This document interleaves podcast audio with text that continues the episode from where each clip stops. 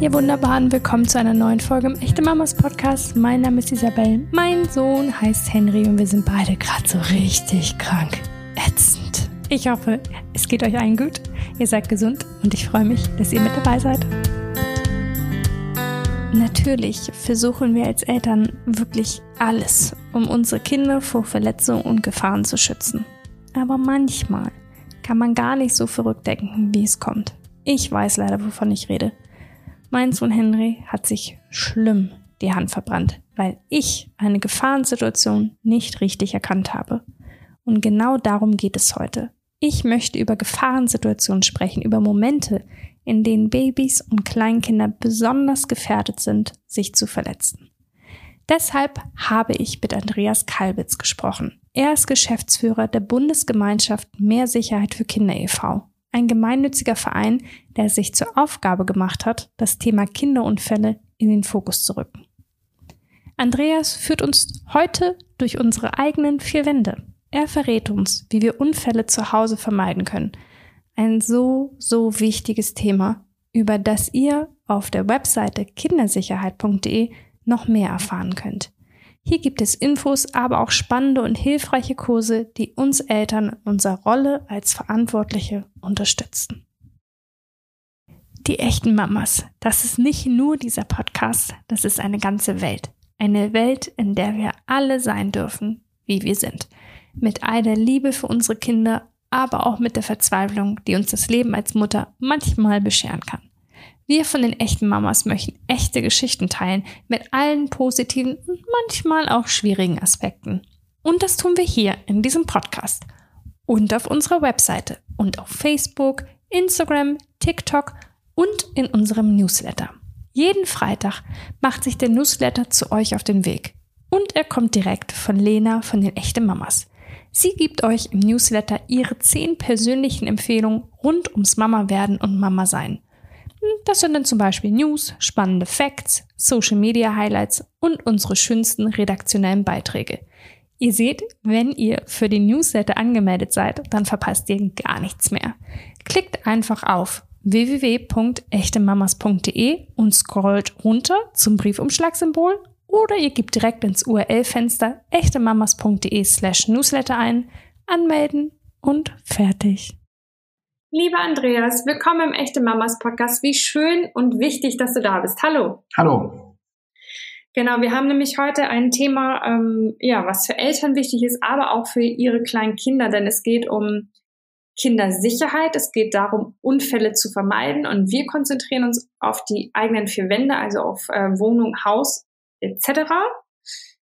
Mm, das war dein Vorschlag und ich fand den super interessant, weil ich als Elternteil ehrlicherweise habe auch erstmal so bestimmte Gefahrenquellen vor Augen, wie, keine Ahnung, eine vielbefahrene Straße zum Beispiel. Ja. Wo passieren tatsächlich die meisten Unfälle mit Kind?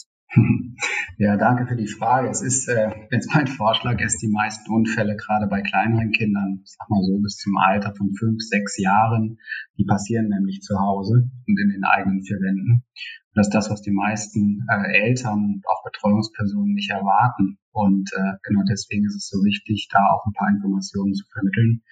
Ja, am meisten haben äh, die Leute so eine befahrene Straße vor Augen, so wie du es jetzt auch gerade sagtest, und äh, dass da was passiert. Natürlich im Straßenverkehr geschehen auch Unfälle, aber insbesondere dann auch bei älteren Kindern und Jugendlichen. Bei den kleineren sind es äh, häufig, das ist der häufigste Unfallort, äh, sind da tatsächlich die eigenen vier Wände. Und das ist gerade deswegen ganz interessant, weil dieses Risiko wird äh, tatsächlich unterschätzt. Also wir haben äh, auch mal eine eigene Umfrage gemacht bei äh, 1000 Eltern und äh, da sagen zwei Drittel, ihr Kind äh, sei zu Hause, also in den eigenen vier Wänden, in der eigenen Wohnung sehr sicher oder sicher. Also man entdeckt da kein größeres Risiko. Und äh, offizielle Statistiken zeigen aber genau das Gegenteil. Es ist so, dass äh, vier von fünf Unfällen in der Altersgruppe eigentlich zu Hause passieren. Okay, was deutlich ähm, ja viel ist einfach, ne? Von vier von fünf. Ähm, nun ist es so, als wir uns verabredet haben für dieses Interview heute, da fing mein Sohn gerade an, durch die Gegend zu touren, auf allen Vieren und auch schon so ein bisschen auf allen Zweien. Und ich habe da gedacht, ach so, ich glaube, jetzt ist der Moment, wo es hier ein bisschen unsicher wird. Kann man so sagen, ab welchem Alter oder ab welchem ja, Fortschritt, wenn man es so nennen mag, der Kinder oder der Babys, das äh, zu Hause unsicher wird? Ja, das Risiko steigt natürlich mit einer zunehmenden Mobilität der Kinder. Also in dem Moment, äh, wenn sie sich anfangen vorzubewegen, fängt es schon ganz früh an, wenn sie sich drehen und wenn sie dann anfangen zu krabbeln, später dann die ersten Gehversuche machen, dann gehen natürlich mit diesen Entwicklungsschritten, die ganz, ganz wichtig und ganz toll sind, gehen dann aber natürlich auch bestimmte Risiken einher. Äh, und dann kann man schon sagen, dass äh, in dem Alter mit der Mobilität sich anfängt zu entwickeln, die entsprechende Neugier äh, sich auch Bahn bricht, dass dann das Risiko zunimmt, eben auch einem Unfallrisiko ausgesetzt zu sein. Mhm. Und ich habe da ein interessantes Beispiel, wo ich auch gedacht habe, ah, und man darf sich nicht zurücklehnen, so richtig als Eltern, weil ähm, eine Bekannte legte ähm, ihr Baby auf dem Rücken auf dem Sofa ab und ging halt in die Küche und sagte, kein Problem, der kann sich noch nicht drehen. Aber genau in dem Moment hat er gelernt, sich zu drehen. ja, und zack, war er vom Sofa runter. Also ähm, ja, ja das ist, äh, das ist äh, natürlich eine unglückliche Verkettung in dem Moment, aber nichtsdestotrotz, äh, wir sagen schon, dass äh, auch nahezu 60, 70 Prozent aller, aller Unfälle zu Hause sind wirklich vermeidbar. Und äh, durch eine elterliche Aufmerksamkeit oder auch äh, durch eine sichere ähm, Ausstattung der Wohnung oder in dem Fall halt eben auch, dass das Kind äh, besser nicht auf der Couch oder auf dem Sofa gelegen hätte, sondern äh, auf dem Boden, vielleicht auf einer gemütlichen Decke, dann äh, würde dieser plötzliche Fortschritt auch nicht äh, zu einem Unfall führen. Also es verlangt tatsächlich viel Aufmerksamkeit. Die Eltern oder Betreuungspersonen sind da in der Pflicht, das ist äh, nicht immer einfach, auch gerade in hektischen Zeiten äh, im Familienalltag oder auch derzeit, wo viele Dinge unter einen Hut gebracht werden müssen, vielleicht noch Homeoffice und das Kind, äh, was nicht in der Betreuung ist und äh, dann letzten Endes auch beaufsichtigt werden muss, äh, all das unter den Hut zu bringen vielfach belastende Faktoren, die da eine Rolle spielen und dann immer noch aufmerksam zu sein. Es ist eine große Herausforderung, aber so, so ist sie halt und äh, da muss man aufmerksam sein, ja. Dennoch ist es so, ach, ich habe dir das vorhin schon kurz erzählt. genau heute Morgen hat sich mein Sohn schlimm verletzt, also das erste Mal so richtig und es wäre vermeidbar gewesen. Ähm, also es war so, ich hatte einen äh, Wasserkocher, ich ähm, habe das Wasser rausgegossen, also es war kein kochendes Wasser mehr drinne. Und ab dem Moment äh, hat für mich die Gefahr aufgehört irgendwie. Und ich habe den Wasserkocher so abgestellt, dass er rangekommen ist. Und er hat sich halt so schlimm mit einer riesigen Brandblase und muss aufgeschnitten werden und er läuft mit Verband rum und so, die Hand verbrannt, mhm. ähm, weil ich halt einen Moment halt nicht, ähm, ja, nicht, nicht so gedacht habe. Mhm. Gibt es irgendwas, was uns helfen kann? Weil manchmal muss man sagen, das war jetzt wirklich auch wirklich vermeidbar, aber manchmal mhm. kann man ja auch gar nicht so verrückt denken, wie es dann kommt. Mhm. mhm. Was kann helfen, um sich in die Lage unseres Kindes zu versetzen und so um mögliche Gefahrenquellen zu, äh, ja, zu finden und dann natürlich auch zu ähm, eliminieren mhm. quasi? Ja, da ähm, ist so ein erster Hinweis, den wir immer geben, eigentlich vor allem anderen, ist äh, wirklich der klassische Perspektivenwechsel, wie es so schön heißt. Also wenn Sie sich mal, auch wenn du dich mal in die Perspektive, auch in die wirkliche Größe des eigenen Kindes hineinversetzt, also wirklich diese Größe mal annehmen, ne, also mal auf die Augenhöhe des Kindes herabsteigen und äh, sich dann mal im eigenen Raum umzuschauen, in der eigenen Küche, im Kinderzimmer, wo auch immer, dann fallen einem in der Regel ganz, ganz viele Dinge auf, die für das Kind spannend sein können, das Kind eine Neugier entwickeln kann, mit denen aber auch ein Risiko einhergehen kann. Und wenn man diese Risiken, nachdem man die Perspektive gewechselt hat, dann auch, ja, ich sag mal, aushebelt, abschafft, den Wasserkocher wegstellt oder die Tischdecke, die so spannend herunterhängt, eben auch entfernt, an der könnte sich das Kind ja auch hochziehen und anschließend stürzen. Oder auch die Kerze, die vielleicht noch auf dem Tisch steht. Wenn man all das danach, was äh, für die Kinder spannend ist, dann auch behebt, dann hat man schon ganz, ganz viel im Sinne der Unfallvermeidung und der Sicherheit getan. Es ist wirklich das A und O, sich immer wieder in die Perspektive der Kinder hinein zu versetzen und auch den Entwicklungsstand des Kindes zu reflektieren und zu überlegen, okay, was könnte sich denn daraus folgend hier für ein Risiko ergeben? und wo müsste ich äh, zu Hause nachbessern oder schauen, dass ich diese Unfallszenarien verhindern kann. Mhm. Okay, ich finde, es gibt so ein paar ähm, Gefahrenquellen, die sind so offensichtlich, weil sie eine nahezu magische Anziehungskraft auf unsere Kinder auswirken. Allen voran, zumindest bei meinem Sohn, ich glaube, bei den meisten Kindern sind Steckdosen. Ja. Mhm. Ähm, wie können wir diese sichern? Und mhm. ich habe auch dazu gelesen, es ist wichtig, halt nicht nur die unten zu sichern, sondern alle. Kannst du uns irgendwie was dazu sagen, mhm. warum das mhm. wichtig ist? Mhm. Ja, Steckdosen sind spannend, ähm, muss es trotzdem mal kurz einordnen. Es passieren andere Unfallhergänge sehr viel äh, häufiger, äh, vielleicht auch mal zur Beruhigung im Sinne der Gefahr, äh, die mhm. Steckdosen ausgeht, als äh, Unfälle mit äh, Steckdosen oder mit elektrischem Strom. Es kommt vor, aber viel häufiger, gerade bei den jüngeren Kindern, sind tatsächlich zum Beispiel Stürze oder auch, wir haben gerade schon über eine Verbrennung oder eine Verbrühung gesprochen, das äh, geschieht häufiger. Äh, nichtsdestotrotz, klar, Steckdosen kann man sichern. Äh, da gibt es äh, auf dem Markt diverse Sicherheitsartikel, die da Abhilfe schaffen. Das sind diese klassischen Klappen, die man entweder draufklebt oder draufschraubt, sodass das Kind da letzten Endes nicht mehr einen Zugang hat.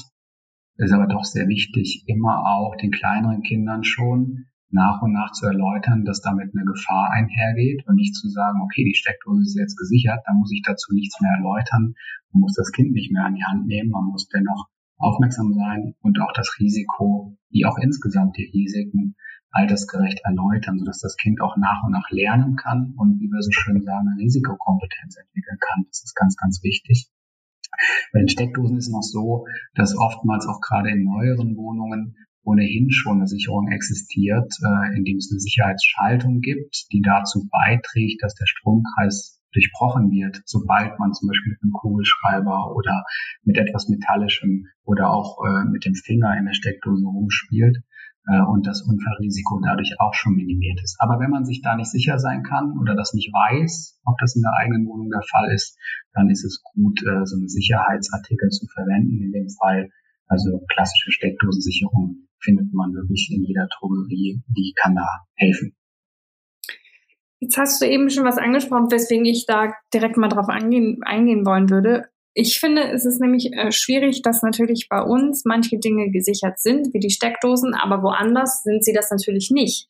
Ähm, deswegen ist der Punkt, den du eben gerade erwähnt hast, nämlich unseren Kindern schon auch dennoch zu erklären, da kann Gefahr einhergehen und es ist nicht total okay, äh, alles Mögliche in eine Steckdose zu tun, wahrscheinlich sehr wichtig. Aber gibt es noch etwas, wie wir unsere Kinder darauf vorbereiten können, dass sie ah ja zu Hause halt quasi manche Dinge sicher tun können, aber woanders halt einfach nicht? Mhm. Ja, das ist natürlich, ähm, da ist immer so ein Beispiel dafür, ist vielleicht Besuch äh, bei den Großeltern. Äh, vielleicht ein erstes Mal, ein zweites Mal, wie auch immer. Und dann ist man dort in neuen Räumen unterwegs oder auch bei einer Freundin, bei einem Freund, äh, wo es keine Kinder gibt. Da ist es ja dann ähnlich. Und äh, dann sind die Dinge dort erstens dem Kind nicht so vertraut ähm, und zum Zweiten auch nicht entsprechend kindersicher ausgestattet.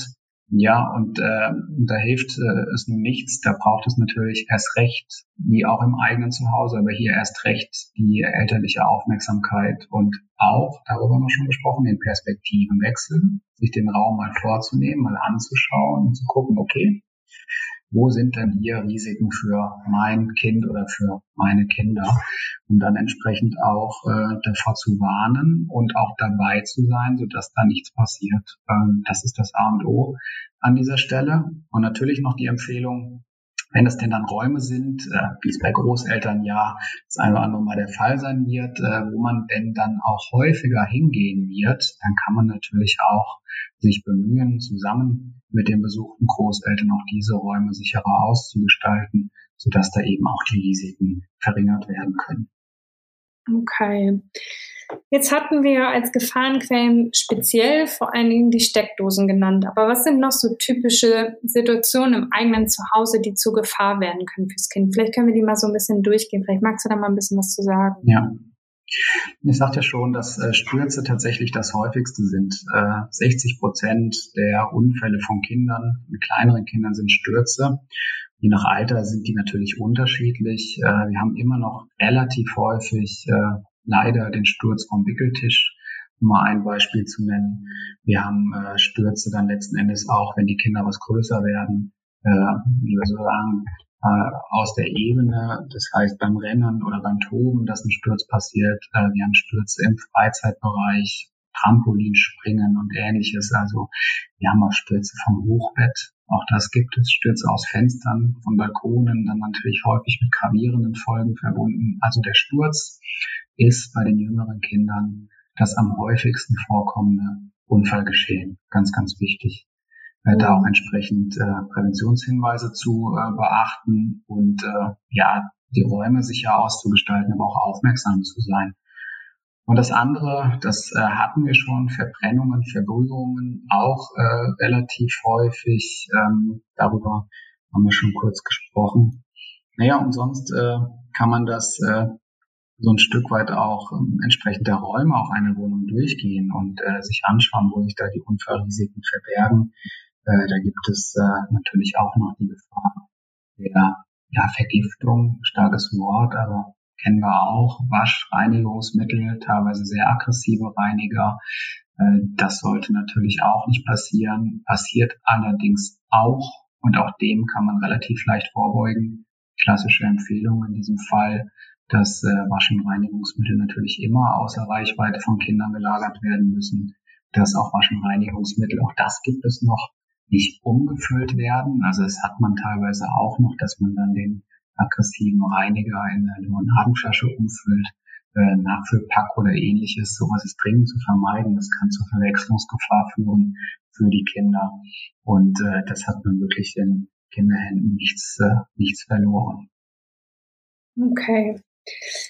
Nun ist es so, also ich weiß es ja heute leider ab sofort aus eigener Erfahrung und mein Sohn sowieso bei aller Vorsicht, wenn wir uns auch noch so bemühen, es kann manchmal was passieren. Ähm, bei welchen Verletzungen sollten wir sofort reagieren? Ich weiß zum Beispiel irgendwie, Sturz ist ja auch so eine Sache, geht man ins Krankenhaus oder zum Arzt wegen Gehirnerschütterungen, jetzt bei der Verbrennung. Ähm, alle, die gesehen haben, haben sofort gesagt, unbedingt damit zum Arzt gehen. Ähm, ja, was würdest du sagen? Ähm, wo ist so der Punkt, wo es nicht mehr darum geht, einfach äh, nur zu trösten und zu Hause zu kühlen und zu versorgen, sondern tatsächlich, ähm, mhm. ja, wie sollten wir wie reagieren auf welche mhm. Verletzungen? Ja, es liegt natürlich an der an der Verletzungsschwere, die äh, du dann in dem Fall als Mutter äh, wahrgenommen hast und äh, der eigenen Einschätzung der Situation, ob es da jetzt eine ärztliche Hilfe und Unterstützung braucht oder nicht. Ähm, das äh, kann man schon ganz gut. Was ich grundsätzlich empfehle, ist, äh, sich für diesen Fall der Fälle auch ein bisschen fit zu machen. Äh, es hilft schon.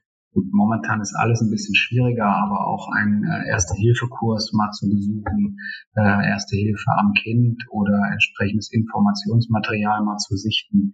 Das haben wir als Verein, als, als BRG auch, dass wir eine Erste-Hilfe-Broschüre haben, die da ganz gute Hinweise liefert, ähm, wie ich mit einer solchen Situation auch umgehe mhm. und äh, wo auch letzten Endes dann Unfallfolgen gegeben sind, weshalb ich auf jeden Fall ärztliche Hilfe oder auch den Notarzt oder ein Giftnotrufzentrum und ähnliches auch kontaktieren sollte.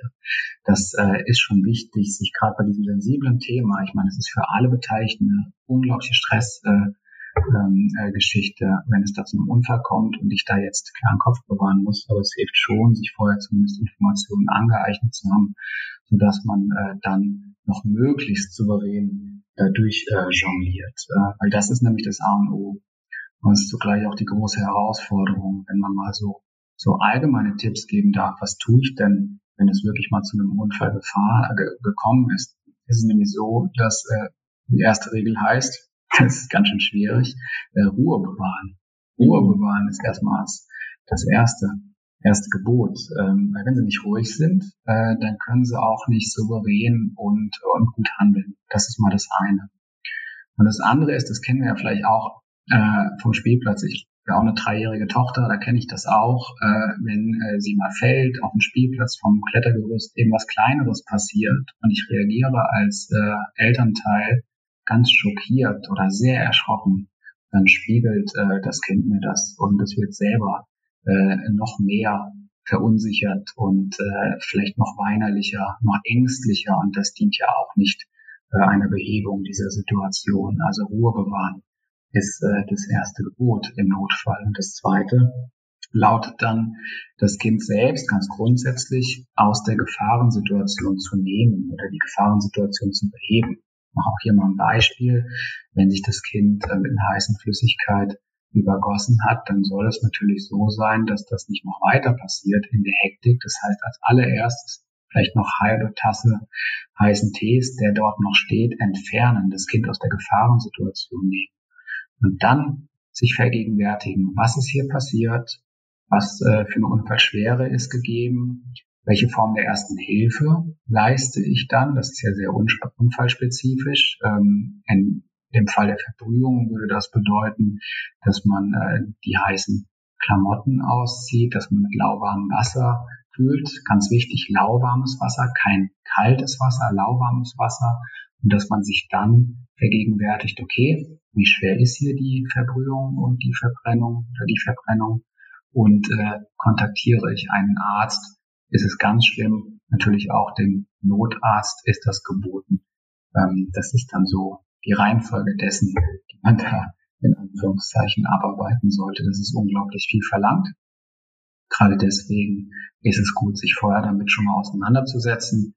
Also die meisten kommen ohne Notarzt äh, durch die durch die frühe Kindheit, aber für den Fall der Fälle, wenn man dann weiß, was zu tun ist, dann hilft das doch schon ein Stück weit weiter.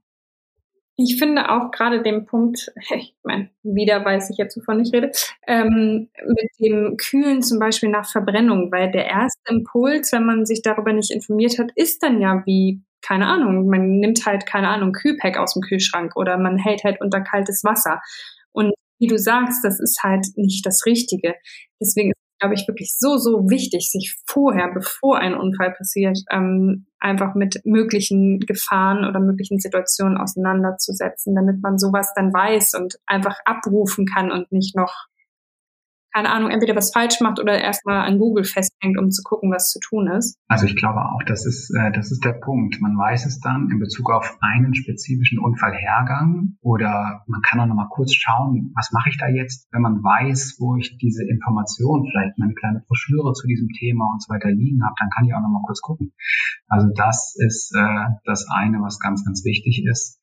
Ähm, es ist aber halt auch gut, äh, im Vorfeld schon mal so durchgegangen zu sein, was mache ich denn, wenn es wirklich mal äh, passiert und eines äh, meiner Kinder zum Beispiel wirklich mal äh, im Krankenhaus muss.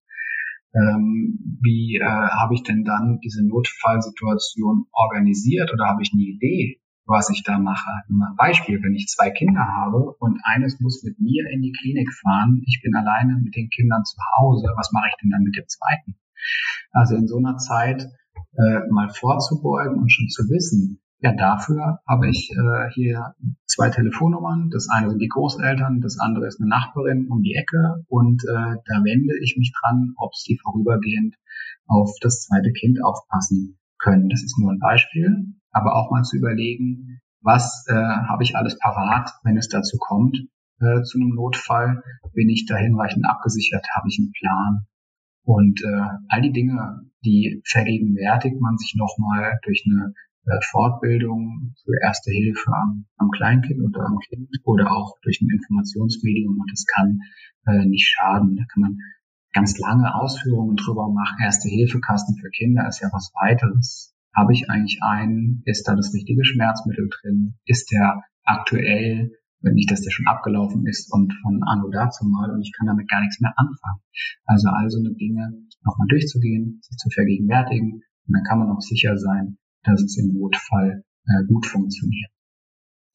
Was, glaube ich, auch nicht nur ein Punkt ist, damit das Kind gut versorgt ist, sondern all diese Maßnahmen können uns als Eltern ja auch total helfen, die Ruhe zu bewahren, wenn es weit kommt. Weil wenn wir das Gefühl haben, das unter Kontrolle zu haben, ein, wenigstens ein bisschen zu wissen, was wir zu tun haben ähm, und vorbereitet zu sein, dann nimmt, gibt das ja unheimliche ähm, Ruhe in die Situation rein. Ich kann mir vorstellen, dass das auch noch ein wichtiger Punkt dabei ist, dass man da einfach ja so eine so eine Sicherheit dadurch entwickelt durch diese Art von Vorbereitung wahrscheinlich. Absolut, absolut. Und alles, was ich häufig äh, mir angeeignet habe und äh, sicher weiß, das gibt mir eben auch diese Selbstsicherheit oder sagen wir so, es verstärkt diese Selbstsicherheit dann auch im Notfallszenario. Das ist natürlich immer noch mal besonders, keine Frage, aber dann dort auch das Richtige zu tun. Und äh, auch deswegen ist es äh, ein wichtiger Hinweis, ja. Mhm. Okay, jetzt habe ich noch eine Frage. Und zwar, genau, ist mein Sohn halt echt unterwegs und entdeckt die Welt und ich finde das ganz super und er klettert überall rauf und durch und drüber. Und mein erster Impuls ist quasi ihm auf Schritt und Tritt zu folgen, ihn am liebsten irgendwie noch, keine Ahnung, am Pullover hinten festzuhalten. Aber ich mache das nicht, weil ich das schon auch wichtig finde, dass er irgendwie so ein bisschen selbstständig die Welt entdeckt und so ein bisschen frei sein kann. Ich finde das sehr schwierig, ähm, da eine gute Balance, einen guten Kompromiss aus Selbstständigkeit und Sicherheit zu finden. Gibt es da einen Ratschlag, wie uns das gut gelingen kann? Hm. Das ist schwierig und das hat viel mit Beobachtung des eigenen Kindes zu tun und äh, dann letzten auch letzten Endes auch der Förderung des eigenen Kindes, der Unterstützung des eigenen Kindes. Was kann es schon? Wo kann ich es laufen lassen? Und wo sollte ich vorsichtig vorbeugend agieren, auch als Elternteil, als Mama, als Papa. Das ist äh, eine Erziehungsverantwortung, ist manchmal nicht einfach zu beantworten. Es gibt da jetzt nicht äh, die klare Drei-Punkte-Regel, an was man das festmacht. Das ist äh, aber ein ganz, ganz wichtiger Satz, wer da drin steckt, was du gerade gesagt hast. Ähm, es hilft den Kindern sehr, sehr wenig, wenn man immer nebendran steht, immer überängstlich agiert, äh, den Kindern äh, weniger zutraut und immer die Kinder vor allen Gefahren äh, schützen möchte. Darum sollte es nicht gehen. Die Kinder sollen gestützt Dinge ausprobieren können und sich daran auch entwickeln können. Das ist ganz, ganz wichtig. Und die Eltern sollten sie fördern, altersgerecht, wenn es darum geht, koordinative Fähigkeiten, äh, zu erlernen und auch zu entwickeln, motorische Fertigkeiten zu entwickeln und zu erlernen. Auch mitmachen, auch zum Beispiel im Alltag zu Hause, wenn es ums Kochen geht. Da kann man jetzt, wenn die Kinder dann neugierig sind, das ist ja auch wunderbar und sehen wollen, was da passiert, wenn da gekocht wird, dann können die Kinder altersgemäß mit einem kleinen stumpfen Plastikmesser natürlich auch mal eine Banane schneiden, um einfach auch nach und nach herangeführt zu werden an das, was da passiert. Und das dient der Ausbildung der sogenannten Risikokompetenz und ist nur förderlich und deswegen auch zu unterstützen. Es hört aber da auf, wo es um gravierende Unfallrisiken geht, denen man wirklich vorbeugen muss. Und äh, uns als Verein geht es nicht darum, äh, ich sag mal, Bagatellunfälle zu vermeiden, wie mal eine kleine Schramme. Sowas gehört auch zum Entwicklungsprozess dazu. Aber die Unfälle, die passieren, die gravierende, negative, psychosoziale oder auch medizinische Folgen nach sich ziehen, die sind zu vermeiden. Und wenn die passieren können, da muss man als Elternteil auch da sein und die Kinder aus der Gefahrensituation herausholen. Es ist ein Abwägen, äh, alltägliches Abwägen, aber das muss man dann, muss man dann schon machen. Okay, ich habe noch einen letzten äh, Tipp, den ich mir irgendwann mal aufgeschnappt habe und immer merke. Ich, natürlich ist es nicht ähm, wissenschaftlich bewiesen, dass es funktioniert, aber ich glaube, da steckt was hinter. Und zwar geht es darum, wenn Kinder halt so anfangen, ja, sich zu bewegen, mobil zu werden und zum Beispiel irgendwo hochkrabbeln, dass man äh, als Elternteil nicht sagen soll, fall nicht herunter, sondern man soll sagen, halt dich gut fest. Mhm. Also, dass man nicht die Gefahrensituation benennt quasi, sondern dem Kind wirklich sagt, was es tun kann, um diese zu verhindern. Ähm, ich finde, das ist so ein kleiner Tipp, der für mich total viel Sinn macht. Ähm, ich weiß nicht, ob du Erfahrungen hast, von denen du sprechen kannst oder. Ja, also äh, an sich steckt da was Wahres drin, äh, nämlich dass man das Kind unterstützt oder auch anleitet und, äh, und äh, fördert in dem, was es tut, ohne eine Angst zu schüren. Das ist ja das, was ich meinte. Ich glaube, man kann das auch ganz gut an einem Beispiel Spielplatz festmachen. Mhm. Wenn das Kind äh, versucht, äh, ein Klettergerüst zu erkunden und sich daran wagt und äh, du stehst neben dran und sagst, um Gottes Willen, aber nicht so hoch und pass doch auf und hier ist es auch steil und da ist doch letztens schon ein Kind runtergefallen. Das Kind wird sich das dann nicht trauen. So. Und dann hat man das ein Stück weit verhindert. Und deswegen ist es schon gut in diesem Fall zu sagen, du kannst es ja mal versuchen, vielleicht gehst du mit dem linken Fuß mal hier hoch und mit dem rechten dann hier und vielleicht passt das und so weiter und so eine Hilfestellung zu geben und zu sagen, motivierend, das schaffst du, das ist eine tolle, tolle Sache. Ähm, und so kannst du es ja mal probieren, vielleicht klappt es auch noch besser. Was man aber wiederum nicht tun sollte, ist das Kind hochheben.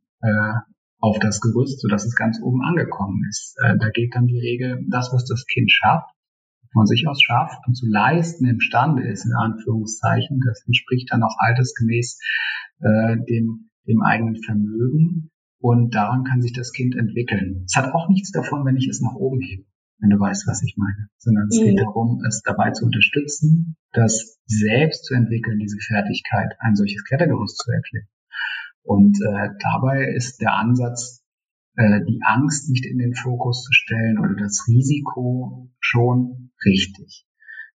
Allerdings, und da bin ich wieder bei dem äh, Beispiel, was ich in der vorherigen Frage schon sagte, es gibt schon auch Szenarien, wo ganz deutlich auch von elterlicher Seite darauf hingewiesen werden muss, dass hier äh, jetzt äh, Tabula rasa, hier ist äh, Feierabend, hier ist es gefährlich. Äh, mhm. Kein Kind Beispiel muss äh, auf der Fensterbank rumklettern und irgendwie ist das Fenster äh, noch, äh, noch gekippt oder vielleicht gefährlich geöffnet. Das sind Dinge, da muss man dann einfach auch rigoros einschreiten, muss dem Kind erläutern, Stopp, Halt, Ausschluss. Das darf nicht passieren und äh, das äh, solltest du hier nicht tun. Abgesehen davon, das Beispiel war ein schlechtes, dass das vorher durch die Eltern aktivisiert werden. Aber mhm. es gibt Momente, da ähm, hat das natürlich auch ein Ende. Okay. Vielen, vielen Dank, lieber Andreas. Ich glaube, da war viel drin, was wir mitnehmen können. Ich möchte äh, noch mit auf den Weg geben, dass es natürlich ganz, ganz wichtig ist, dass wir versuchen, so viel wie möglich zu vermeiden und so viel wie möglich im Auge zu behalten. Aber wenn dann doch mal was passiert, dass wir nicht an unserem schlechten Gewissen zugrunde gehen, weil das ist sehr schwer auszuhalten. Ähm, natürlich, wenn man weiß, ich hätte das einfach nur woanders hinstellen müssen, beispielsweise bei mir, ähm, wäre das nicht passiert.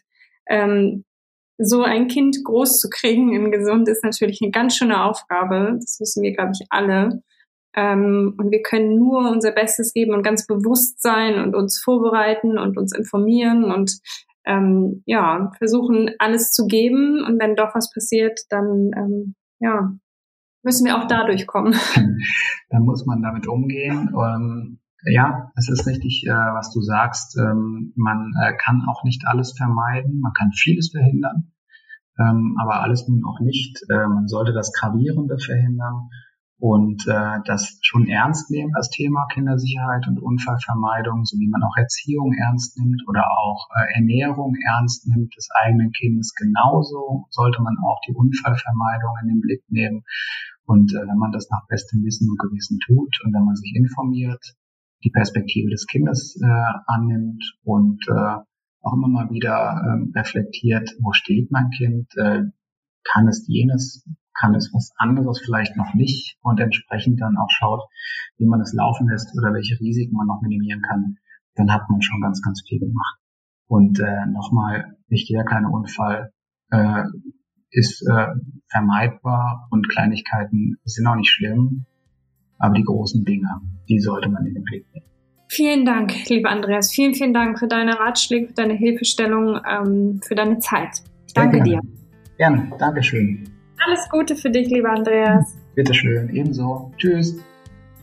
Andreas, noch einmal vielen, vielen Dank für diesen tollen Austausch, für diesen praktischen und anschaulichen Tipps. Ähm, wichtig, so, so wichtig. Deswegen, liebe Eltern, schaut doch gerne nochmal vorbei auf kindersicherheit.de.